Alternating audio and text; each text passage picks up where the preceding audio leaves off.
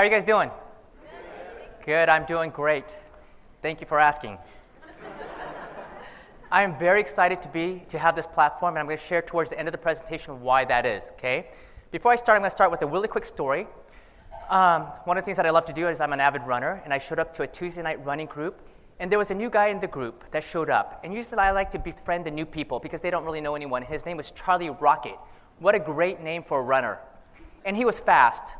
And we just hit it off. And I asked Charlie, I said, Will you help me to become faster? We got together after that, and one of the times I asked him if he liked to hike at all, and he said, Yeah. So I invited him to go hiking with me and my friends. The thing is, he had moved from Japan. His wife was still living in Japan. He's, uh, he, he is, he's not Japanese, but he was here on business.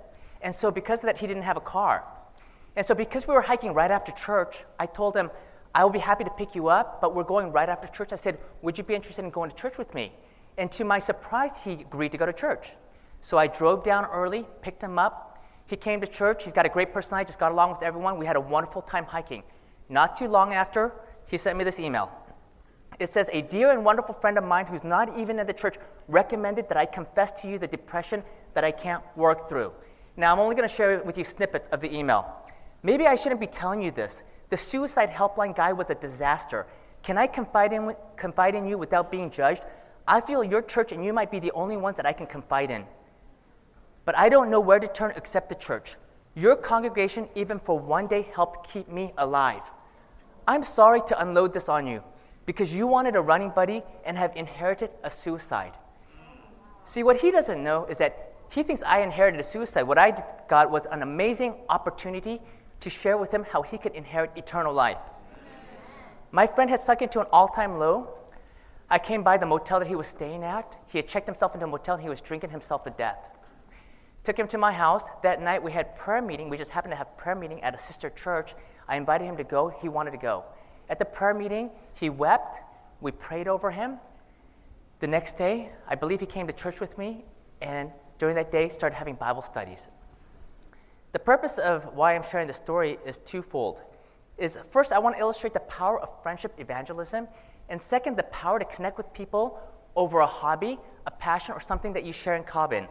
And that is what, in essence, what F5 is all about. It's building bridges. Our internal logo, when we say that because we don't publicly broadcast this, is fitness for witness. Now, I was asked to share how F5 got started. And I'm going to share this real briefly. Previous to F5, probably about in 2009, Pastor Ivor Myers, most of you probably know who he is, at GYC, he had just shared with me the idea of starting a conference on how to study the Bible. Now, if you know Pastor Ivor, he is a visionary man. I'm more of a behind the scenes, let's make it happen. So we worked together, and that's how uh, Army Bible Camp got started. Well, it was about, it was in the spring of 2016. Pastor Ron du Preez, many of you may know him, he's a pastor, theologian, and accomplished runner. He calls me out of the blue. And he goes, How would you like to run the Grand Canyon from rim to rim to rim, a 48 mile run, as a fundraiser for my church? And I thought that sounds totally miserable and amazing all at the same time. But I'm like, I would have to train at least four months for a 48 mile run. And I'm thinking, for the two of us to run through the desert all through the night? And I thought, you know what? I want to invite more people to come join this. Do you know why? Because misery loves company. and so, I just started asking friends. I asked a friend, she goes, I've always wanted to go to Grand Canyon. She goes, I'm coming. I started asking other people. One of my friends, Ellen, in the back, she goes, You know what? We'll have to get in shape for this. And I loved it because I'm very enthusiastic about fitness.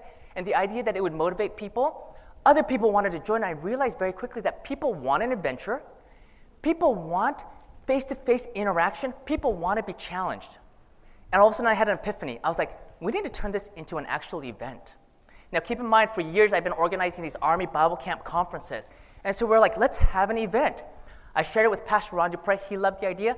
Then I called Supriya, and she was on board. So what we did is we set up a Facebook group. We set up a website. Most of it was word of mouth and started sharing. We're inviting people to come, not to run 48 miles, okay? That's really for a few select people who are into that kind of thing, but to come and have an adventure, maybe hike a part of the canyon, maybe do a longer hike, but come and fellowship together with us. Now, as we started sharing this, I happened at the same running group, or no, it was a different running group. I run into a friend of mine I hadn't seen for years. We had been on a mission trip together. It was run by a, a, not an Adventist group, and we had gone to North Korea together. I hadn't seen her. I run into her, And she goes, I'm training because she's um, going to be backpacking in Mont Blanc in Europe. And I told her, Well, I'm training for the Grand Canyon. And I told her, We're going hiking in a couple weeks. You want to come with us? And she goes, Sure. So here she's going to come hiking with my church friends. I let my church friends know that she is not Adventist. It's important to do that for reasons I'll talk about later. She had a great time on the second day of our hike. She's asking a lot of questions about what we believe. And when I dropped her off at her car, she goes, I'd like to take you up on your offer for Bible studies. Two people emailed me that summer, one who was also from my running group, and this is what the email said, or the message online I'm not religious, can I come? And it hit me. We have to capitalize on this thing. We have something where people that are not religious actually want to come to our event. Now, obviously, they're not coming because they want to come for the, the spiritual food, but they want to come because of where we're going and the challenges that we're putting on. And I realized we had something here. Now, five months later, about 110 people showed up at the Grand Canyon. Eight people attempted the rim to rim to rim 48 miles, of which six people made it. These are the six. 30 people did the one way rim to rim 24 mile hike, 23.9. And then a bunch of people did the 18 mile down to the river and back up. A lot of people did the 12, and some did the six mile. So there was something for everyone, for all levels. If you're a couch potato, there's something for you. If you want something of an Ironman level challenge, there's something for you. As soon as we were done, people said, We want more. We also had Ed Keyes from the conference come give an inspirational message, Pastor Ron, and basically it was kind of like coming to a weekend conference. Now, I want to share with you what makes F5 different because I had been with Army for so many years and had put on conferences. I wanted to do things very different. So I'm going to highlight just a few of those things. One is we wanted to gear the event to be friendly to non Adventist and non religious people. Yes, I can bring non Adventist people to Army Bible Camp, but it's not really ideal. Maybe if I've been studying the Bible with him, GYC, sure you can, but some of those messages are not geared. They're geared for our own people, just like ASI is, which is really nice because I get to share with you kind of the, you know, the behind the scenes things of what's going on. How would you like to have an event where you can actually freely invite non Adventist people to come and they actually want to come? Who doesn't want to go to the kind of places that we're going to? Our next event coming up, and you'll see on your table some of the flyers, our next event is at Yosemite. And our big challenge is the Half Dome. Last September, we were at the Grand Tetons. Next year, we're going to Zion National Park. We're going to places people actually want to go to, they actually want to pay money and come to. And so that's what we use to draw people in. Being part of a ministry, you know what we use to draw people in ministries? A lot of times we use big name speakers. When we get someone like John Bradshaw, Doug Batchelor to come on in, or Mark Finley, it draws people to come, right? The thing about non religious people, they don't know who they are. They don't know who Mark Finley is, they don't know who Doug Batchelor is, but they know what the Grand Tetons are or Zion National Park. Another thing is because our shirts are bright and red, when we go hiking, we experience this at the Tetons as we're hiking, and there are so many of us hiking up this trail. People are constantly asking us, Who are you guys? Who, what do you guys do? Who are you guys? And so we decided you know what? We're going to print up specific F5 specific GLOW tracts that we can just hand out with people so we have a witnessing opportunity. Um, another thing, we talk about fellowship all the time, but when you go to Army, in the prayer room, you can meet people at meal times, you may meet people, but pretty much all day long, you're sitting in meetings just like this. So instead, we've got a huge focus on fellowship. We do a lot of icebreakers, a lot of games, so that when you're done, and we do less meetings, so that when you're done, you've walked away with about 20 to 50 new friends. And I think that's one of the, are probably the strongest point of why people enjoy and keep coming to Army Bible, I mean, I'm sorry, F5 Challenge, because of the relationship that they're making. Because the reality is, people are lonely today, right? We live in a social media world, superficial relationships, and people are craving genuine face to face interaction. These are some of the games that we do. We try to think of outside the box, innovative stuff that people haven't seen or done before. Someone just gave me this great idea for an icebreaker we'll be doing at the next one. You line people up in groups, and without talking, you got to line yourself from youngest to oldest. Just imagine the awkward fun that's to be. Other thing, like I had mentioned, is you know this was from the Tetons. So we've done an event at Joshua Tree. This is a, a handful of us that summited the top of the Tetons. This was our group. We, I expected maybe 40, 50 people to show up because we had done one at Smith Rock and we had about 40, 50, and we had about 130 people show up. So this movement is just growing and growing. Another, um, and then what we do is we try to cater to everybody. So we had climbing in the morning. We set up fixed lines. So if you're a beginner or an expert climber, it doesn't matter. We'll teach you to climb. In the afternoon, we scheduled a run for the people who are runners. And from where we were rock climbing, we did a 12 mile run from there all the way to the outside of the park. Another thing that we do is we do everything we can to keep our costs down. It's expensive to go to a conference, right? And part of the reason, because we're camping a lot of times, we're able to really keep the cost down. To come to our first Grand Canyon event, registration was $25. Um, this next event at Half Dome, which is coming up in September, it's a little bit more expensive. The early bird was $169, but considering you're in a cabin or a dorm or tent for 169 and it covers your meals, your main meals, not bad. And so we're trying to make it as accessible for people as possible. Um, the other thing is, you know, in our church, there's a lot of emphasis on healthy eating, plant based, vegan, vegetarianism, which is so important, but there's not that much emphasis on healthy activity and fitness. And so we want to fill that void in the church. We want to be the ones that are really encouraging people to get out there and get active. The key is find what you love to do. It could be running, it could be cycling, it can be climbing, whatever it is that gets you out and moving. Uh, these are um, what the five F stand for faith, fellowship, fitness, fortitude, and fun. They correlate with the spiritual, emotional, physical, mental, and social, the five components of human wholeness and well being. So that's where the name came from. I'm going to take you real quick to Thailand, Bangkok. This is Brian Awa. Brian, raise your hand. He just came out here from Thailand. This is his wife, beautiful family. And he is very engaged with F5 Challenge and is the F5 Challenge director in Thailand. And they are using F5 Challenge to connect and build bridges with the local Thai people. But they've taken it to a whole nother level. They have set up a center of influence, an F5 Challenge climbing center, right there in Bangkok. What's so cool about this, it's six stories, 15,000 square feet. The best part, 300 feet from the 13 largest university in the world with an enrollment of over 525,000 students. I just love how they painted it red. Like you can just see the building. And you should talk to Brian, get to know him, and find the story of how God provided for them to do this. The top two floors is a bouldering gym. You can see pictures here.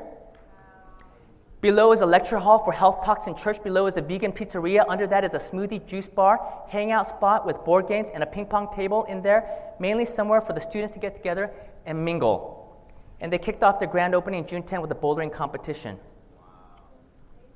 This is Eric Mudoni. He's coming to our next F5 event, Half Dome, South Africa. He has taken F5 over in South Africa and run with it. They put on events. They did a health and fitness conference.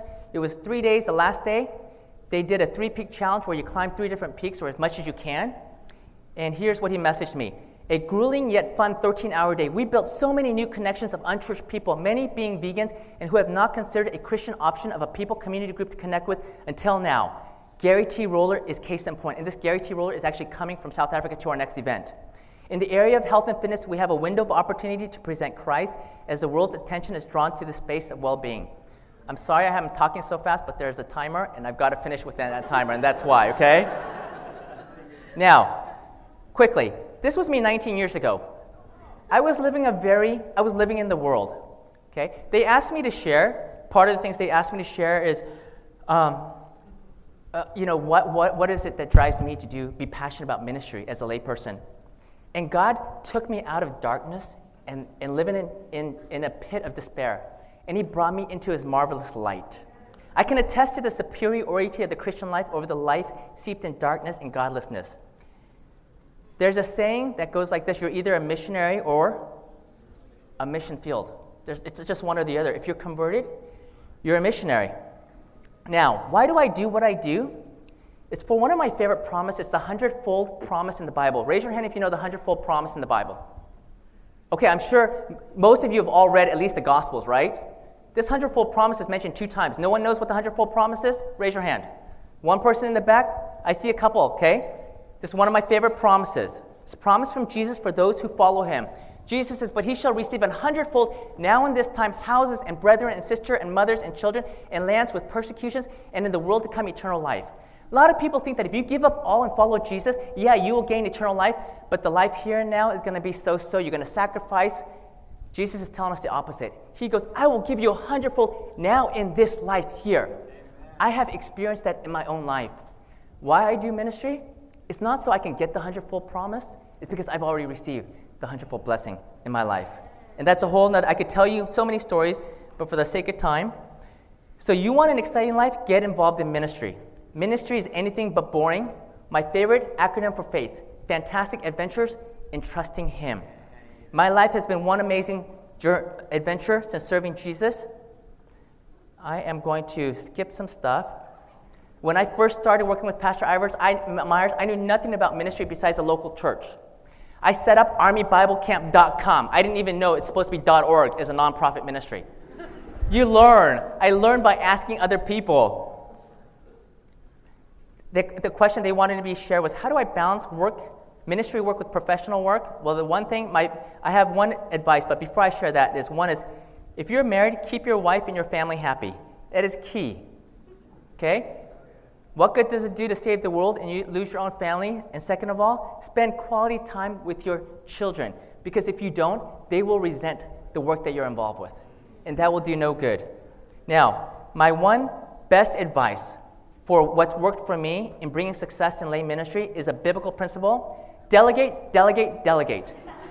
It, in the Bible, you will see that God, short of anything that requires divine supernatural um, intervention, God would delegate. Adam, name the animals. Noah, build the ark. Jesus, go fill the, the jars with water. Remove the, the tombstone. And so this doesn't come easily for a lot of people. In my, and you, you may not always have this opportunity. In my dental practice, if, if it can be delegated out, I don't do it, including bills, including uh, in, where I live, I don't have to do fillings. We can have licensed assistants do fillings. I've delegated everything out that allows me the freedom to be able to have time to do ministry. Now, in ministry, when I set up F5 Challenge, I set up a very large team, and someone asked, Why do you have such a large team? Because if I don't, I have to end up doing all the loose ends. And so that's the key delegate it out. I have never set up a 501c3. I don't even know how, I don't even want to. But I've been blessed with people on our team who enjoy doing that stuff. And so they set all that stuff up. So find the right people and delegate everything out, and you'll be able to accomplish much. Now, I'm, gonna, I'm just skipping some stuff, but I'm going to share with you this part is the part that I really want to share because I have this platform. Challenges in the F5 ministry. One is, one of the things we want people who are part of F5, right now on Facebook we have about 3,000, we just surpassed 3,000 members. We want people to bring their non Adventist friends and come to our events. Adventist people just want to come to the events. We want them to bring their non Adventists. And how do you educate them to do that? We can't talk about it on our Facebook wall because there's a lot of non Adventists on our Facebook wall. We can't put it on our website. And if you look at the language on the, on the advertisement card, not the red ones, the bookmarks, you'll see the language and how we encourage people to invite their friends and family. But the thing is, the only way we can do that is we can just model it. That's what we're doing. We're just mo- we're trying to model it so others see us bringing non-Adventist people, and our messages are geared for non-Adventist people. But here, I have a forum, an open uh, a platform where I can tell you that is the purpose of F5. So bring those people that you're friends with, and when you invite them and say, you know what, we're going to go to the Half Dome, we're going to be shooting to climb the Half Dome. A lot of your friends, believe it or not, they'll be very interested. Now, of course, on our website, when they see the schedule, it's very clear that it's a Christian organization because what we don't want to do is a bait and switch, right? We don't want them thinking they're just coming for an adventure. And, oh, it's a religious thing. And so, um, but it gives me an opportunity to be able to share that with you directly that this ministry is designed to bring your non religious, non Adventist friends. Number two, I'd love to talk about this more. We've had interesting things happen. I only share one of them for sake of time. One of my friends, she's non religious. She's sitting with us at Smith Rock and she was at Grand Canyon the month before, and she goes in front of the group, and she had brought one of her non religious friends with her, which is even better. And she goes, Where do you guys Adventists come up with this thing that Jesus is coming back through the belt of the Orion? And I'm just like, Who is talking about this to you?